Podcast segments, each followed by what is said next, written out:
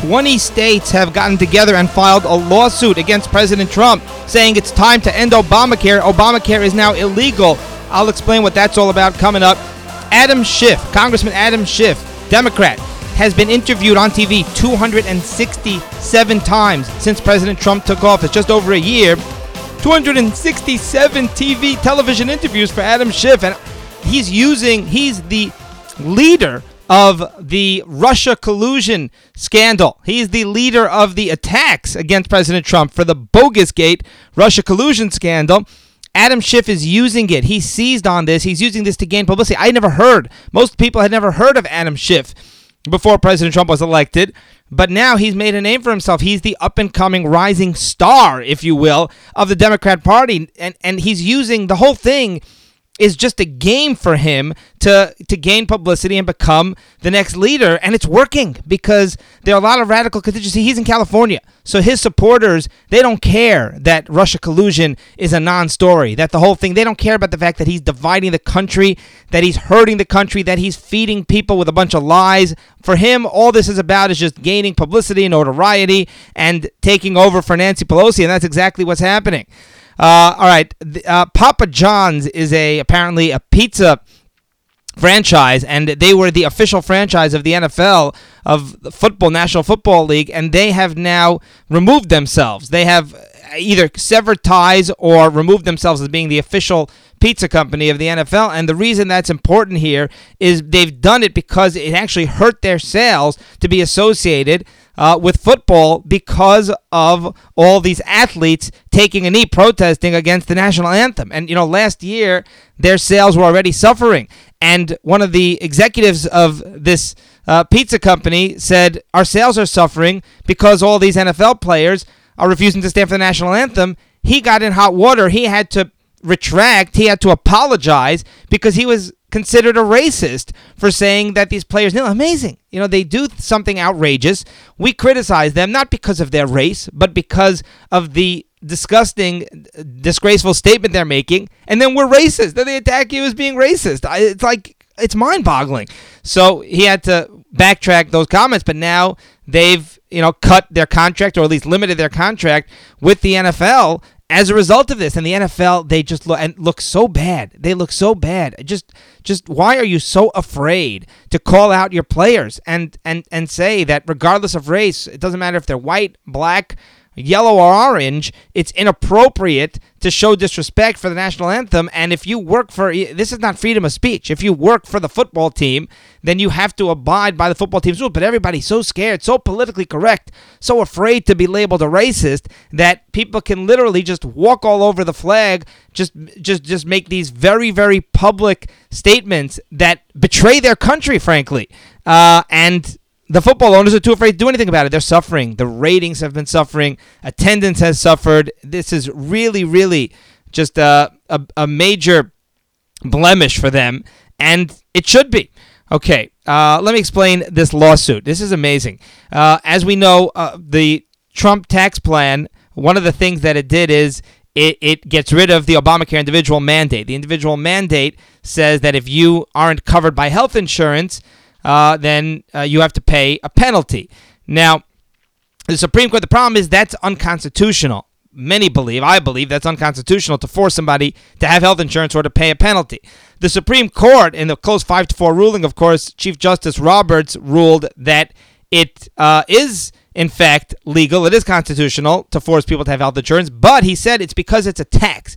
In other words, he said you can't actually force anybody to have uh, health insurance, but you can say if you don't have health insurance, then we're going to tax you. It's a tax for not having health insurance. That is the logic of uh, why Obamacare is constitutional. Well, here's where it gets fascinating. In the Trump tax cut, uh, the, uh, President Trump, they as as we said, they repealed the part about uh, forcing people to pay, about charging people a penalty for not having health insurance, right?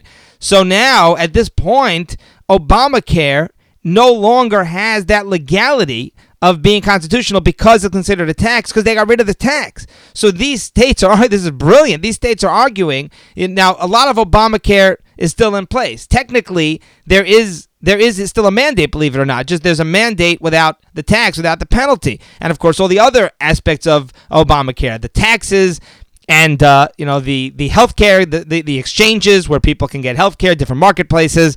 So these states, 20 red states, are saying the entire Obamacare should now be unconstitutional because it was only constitutional to begin with because it was considered a tax because of this penalty. If you get rid of the penalty, now you have no mandate. If you have no mandate, then that's really the guts of Obamacare. Many people have said it's the guts of Obamacare. So that's their kind of ingenious twist and argument on this is that if you get rid of the tax, and the tax was the whole thing that made it legal to begin with, now you just made Obamacare illegal. So then we've got to get rid of the whole Obamacare. So they're suing, ironically, President Trump because who are they going to sue? The Republicans are in charge. They've got to sue the federal government. I'm sure President Trump would be more than happy uh, for for the courts to rule that Obamacare is in fact illegal and unconstitutional. And I don't know if this is what they had in mind. Maybe when the Republicans repealed the mandate, um, maybe this is part of what they had in mind. Maybe they anticipated this. Now, it's a long shot, I think, because they'll probably rule that other parts of Obamacare are still legal, but it's going to be fascinating to see how this all unfolds. Uh, the Heritage Foundation, we told you about this, but they have listed a number of specifics. They say 64%, they have a list of like 300 something uh, goals that they wanted President Trump to achieve, conservative goals, is the Heritage Foundation. And they really began under President Ronald Reagan. And we told you that they've assessed that President Trump has done more for conservative values than President Reagan did in his first year. Now, 64% of Trump's conservative agenda has already been accomplished in, in year one. And they actually list a bunch of specifics. I'm just going to give you a few of them. I- illegal border crossing is way, way down. President Trump has enforced illegal border crossing big time. It's down 60 or 70% from the Obama years. President Trump announced that he's pulling out of UNESCO, which is that bogus division of the, the uh, UN, which is basically just all about bashing Israel and declaring Palestinian uh, sites, various pa- Palestinian areas, to be uh, historical landmarks that, that, that give the Palestinians a right to exist. Uh, he's he's increased military funding, his budget by $54 billion already. He's done heavy, heavy deregulation, uh, getting rid of a lot of uh, environmental restrictions on companies and a lot of other, you know, strict regulations that force banks not to lend money and that hampered companies' ability to grow. Uh, that that Obama that Obama placed on these companies uh, for environmental reasons and others, and because Democrats just like controlling companies and squeezing them and uh, forcing them to suffer. Uh, the climate accord, he pulled out of the Paris Climate Accord, and President Trump has shrunk a lot of national monuments and uh, a lot of federal land that he's that he's actually given back to private citizens, saying we don't need all this land; it's just costing us money. Uh, he's increased offshore drilling, and and, and of course, President Trump has announced the embassy move. That's in addition to the the tax cuts and to repealing the, the individual mandate of Obamacare. Uh, so it, and many other things. Now, most of these things are under the radar of the media. You know, the mainstream media doesn't report these things, doesn't notice these things. I guess they figure it doesn't get the kind of headlines that Russia collusion stories get. Um, so it, that's a good thing. You know, they're so busy with President Trump's tweets about the NFL and about Charlestown and whatever other nonsense they're busy uh, f- focusing on and reporting about that they ignore so many uh, of President Trump's real achievements and the real things that make him such uh, such an accomplished president. And good, let them keep ignoring it. Let him keep distracting them with these smoke screens. It's fine with me. Now, another story the mainstream media seems to be ignoring is a judge has rejected a lawsuit seeking to stop the border wall. Uh, California's attorney general filed a lawsuit trying to stop President Trump from building a wall, and the judge has ruled that that it's in fact legal for President Trump to build a wall. They had some kind of environmental reason. Uh, they came up with some kind of nonsense, some ridiculous nonsense. This was a judge who had Me- Mexican heritage. President Trump had once bashed this judge, so I guess they were hoping, they were kind of giving him some bogus reason, hoping that he would just rule anything he could to do to stop the border wall from being built. But he, in fact, ruled that it is legal. Now, here's where it gets really interesting. Here's the quote from this Attorney General, Xavier Becerra. Quote, a medieval wall along the U.S. Mexico border simply does not belong in the 21st century. Okay, so his problem is that it's medieval. He doesn't like walls. Walls are so like old school. Does he have walls surrounding his front and backyard? Does he have walls on his house? Is, is his house just one open area, like with no with no walls around it? Walls are medieval. You know, I'm fine with like an electrified fence. I'm fine if you want to have one of those lasers that zap people across the border. It doesn't have to be a medieval wall, but it shows you, folks Here we're trying to protect our border. It's so medieval of you to protect our border. This is really the California mentality. Is they're just such lunatics over there. These are the people who believe in universal basic income and believe that you should help the environment even if it causes wildfires. They're, they're nuts. So a medieval wall does not belong in the 21st century. In other words, we can't protect our border. 21st century, open borders. Let everybody come through. It doesn't matter. You just have to protect the world and uh, let them into our country. They're going to take our jobs. They're going to join gangs. They're going to do drugs. They're going to take our food stamps and our welfare programs, Medicaid. We don't care. Let them in. How can you have a wall? Like, what are you living in the dark ages?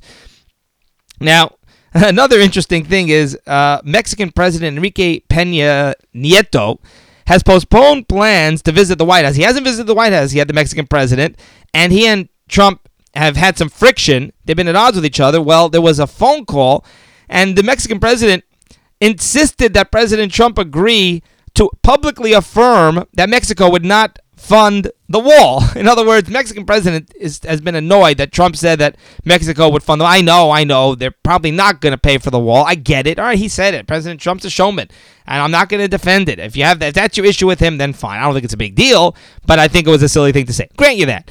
But the Mexican president's all annoyed, and he's been trying to get President Trump to say publicly Mexico will not fund the wall. President Trump's never going to do that. He's not going to do that. That's just not his style. So the Mexican president says, "Well, I'm not coming to the White House until you do that." So there's a standoff going on over there. Somehow, I don't miss him not coming. The fact he's not coming to the White House, it doesn't bother me. Like we're managing just fine here without the Mexican president visiting the White House. Jeff Sessions has said that he is going to investigate FISA abuses. Well, what has he been waiting for? Uh, Obama the FBI, the DOJ, very, very highly suspicious activity with the FISA warrants. We know about the Carter Page and about the Steele dossier. Well, Jeff Sessions has finally said, I'm going to investigate, see if, if Obama abused FISA and was spying on President Trump, his campaign, candidate Trump, and, and, and the campaign, campaign officials, and who knows what else. I mean, Obama was a control freak, and he clearly used FISA for his own, you know, to advance his own personal agenda. And we know about the IRS. I mean, Obama just did some severe, severe, egregious things, uh, especially when it came to using, to, to you know, to wielding, to overusing his power as president and the, and, and the power of the federal government. So we'll keep an eye on that. Let's hope. I don't know what Jeff Sessions has been waiting for. I mean, we've known about these things for months. Hope Hicks, uh, top uh, aide of President Trump, she was grilled by uh, members of the House, by Congress, and she refused to talk about the transition, about the transition team after Election Day, before Inauguration Day. She refused to say anything. You know, Steve Bannon did the same thing, and the Democrats are all upset. They're all frustrated. We want her to talk. You know, she she invokes executive privilege, and you know they're trying to get information out of her. I don't blame her. There's nothing forcing Trump's uh, uh, officials to testify before Congress. You know, th- th- there's no reason they should volunteer. A lot of secret things, a lot of things that do not need to be publicized. We know about all the leaks that go on. So good for her. Now, but here's the story that nobody's telling you. The Democrats are making it sound like, how dare they? How dare Steve Bannon and Hope Hicks and, and other Trump officials? They keep they keep refusing to answer our questions. Executive privilege. This is just completely outrageous. That's their issue. Now, what they're not telling you is there's no subpoena here. When you're not subpoenaed, they're voluntarily testifying, so they don't have to say a word. They can literally just stay silent the entire time. They don't need executive privilege. That's only to get out of a subpoena. They're calling it executive privilege just to be nice about it, but they could just literally sit there and not say a word. They're voluntarily coming down in the first place. The Democrats don't want to subpoena them. Now, why is that? Well, partially the Republicans are in charge, so you might need the Republican help to subpoena them, but also because Democrats know they're probably not going to get anything, so they'll look silly if they start subpoenaing White House officials. You know, but at the same time, it's just a show where they, they bring them down there voluntarily, then they don't talk, which they know they're not going to talk, and then they get all mad, try to turn it into a PR stunt. That's really what's happening here. So I love it. I mean, if if if Trump's official White House officials and and aides and advisors of President Trump want to go down to Congress and say, "Sorry, I refuse to answer that." You know, I'm working for the president. We have a certain executive privilege. Enjoy yourselves. Good for you. Okay, and finally, the Supreme Court has ruled 5 to 3 that I- immigrants can be detained indefinitely. They can be detained for years without being offered bail, without being offered bond. Uh, this is uh, uh, this is incredible. This is we're talking about legal. We're not talking about illegal immigrants. We're talking about immigrants who are here legally. They have permanent legal status. They are allowed to be detained indefinitely as long as officials, immigration officials, are trying to determine what to do. In other words, they want to be released so that they can go and get lost and never be discovered again. They're hard to track down. So we're talking about uh, uh, people who are here legally, immigrants who are here legally, who committed a crime, uh, and the uh, officials are trying to figure out, well, what do we do now? They, the Supreme Court ruled five to three that I guess Elena Kagan recused herself, and that um, they are allowed to be detained indefinitely for years and years. But here's where it's amazing, folks. The lead plaintiff is a man named Alejandro Rodriguez. He's an immigrant who was who was legally here, who was convicted of possession of a controlled substance and of joyriding. So he was detained by immigration officials for three years without a bond hearing. Again, they were trying to figure out what to do with him. Now, here's what's really fascinating: the ACLU are the ones who took up the case. The ACLU started this lawsuit under Obama. They actually sued Obama. This was done under Obama, not under Trump. That's buried in, in, in the mainstream media's articles. So when you read it, you're only going to see. I think I, I, I saw this in in the Hill, where you're going to make it. They're going to make it sound like the evil Trump administration wants to detain immigrants indefinitely. Well, as a matter of fact, it was Obama who did it, and it was done under his watch. It was his immigration officials, and rightfully so. I mean, this guy uh, gets into this country and then he's in possession of drugs and he's i guess disturbing the peace with joyriding. And look i'm sure they, they had a good reason for doing what they were doing especially since it was obama. Not that he ever has a good reason but if he was detaining the guy obviously they had a very good reason. Anyway so president trump of course continued the defense and uh, and and the supreme court ruled five to three. So that's actually a huge a huge victory uh, for the anti-immigration people. All right that's gonna do things do it for today we thank you all for joining us, and we will see you next time.